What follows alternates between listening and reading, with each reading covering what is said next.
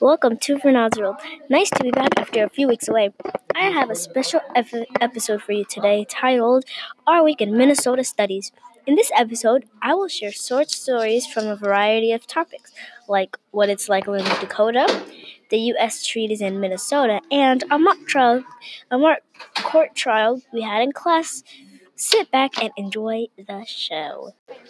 We've been learning about the Dakota people, their culture, and language.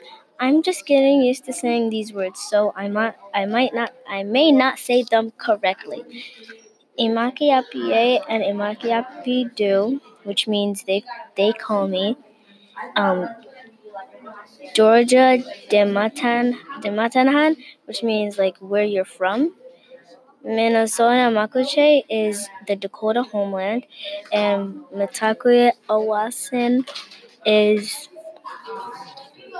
they're um, we're all related, and the Dakota's special relationship to the land, um, Makoce, is that they would they can always hunt for big animals so they could eat it for the winter, and it would be difficult for the Dakota people to believe that the land could be owned because that's where they would that's where they would get all their food from, and they would be really sad if they would have to do it somewhere else. And to learn what it's like to learn a new language is that it's kind of hard because sometimes people could laugh at you and you would feel bad about it, but then you would know that in the future you would get better at it and they won't laugh at you anymore. So today I have a special guest with me, Christine Wynn. Hi! So we also spent time learning about the treaty signing between the Dakota and the U.S. government. It's a complicated story, and we're just starting to learn about it, so please bear with us. What is a treaty, Christine? A treaty is an agreement Why did the U.S. need more land? because they weren't happy with what they had, so they decided to take more. What happened between the U.S. government and the Dakota? They had a treaty.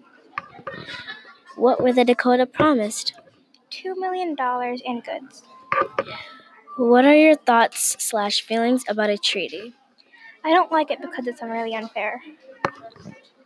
And we actually started our week acting out a course case about a broken window. I remembered that there was a lot of witnesses and juries and etc. I played a jury and I felt like I was an actual jury in an actual court, which was pretty nice. Thanks for listening. See you next time when we share stories about Indian boarding schools.